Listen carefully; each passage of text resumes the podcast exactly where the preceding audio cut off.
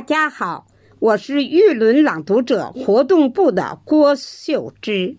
在繁花似锦的夏季过后，我们迎来了色彩斑斓的秋季。在这金秋送爽、飘香四溢之际，我同刘桂芝一起为您朗诵老舍的作品《北平的秋》，请您欣赏。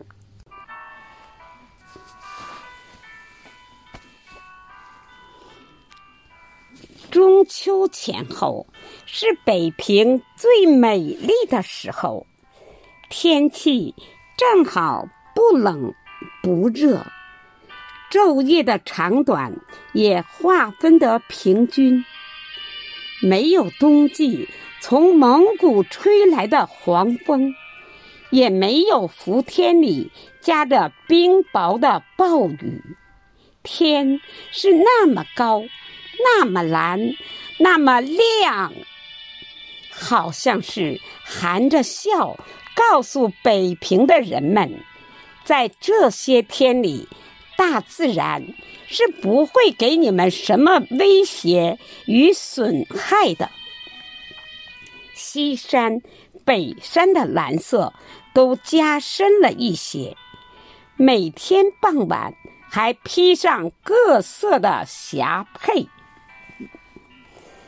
在太平年月，街上的糕摊儿与地摊儿和果店里，都陈列出只有北平人才能一一叫出名字来的水果，各种各样的葡萄，各种各样的梨，各种各样的苹果，已经叫人够看、够闻。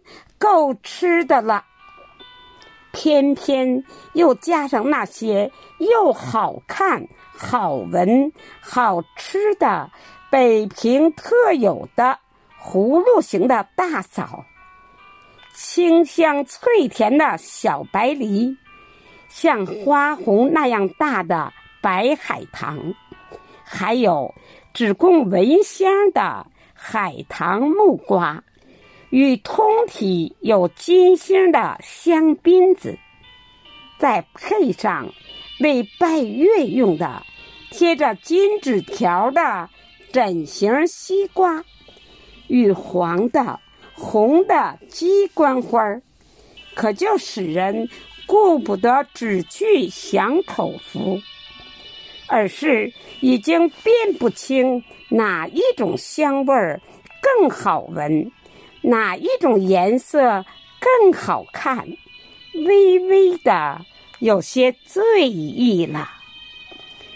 那些水果，无论是在店里和摊子上，又都摆列的那么好看，果皮上的白霜一点儿也没蹭掉，而都被摆放成放着香气的立体的图案画儿使人感到那些果贩都是些艺术家，他们会使美的东西更美一些。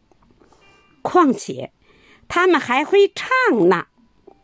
他们精心的把摊子摆好，而后用清脆的嗓音唱出有腔调的果赞。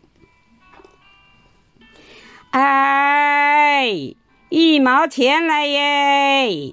你就挑一堆我的小白梨儿，皮儿又嫩，水又甜，没有一个虫眼儿。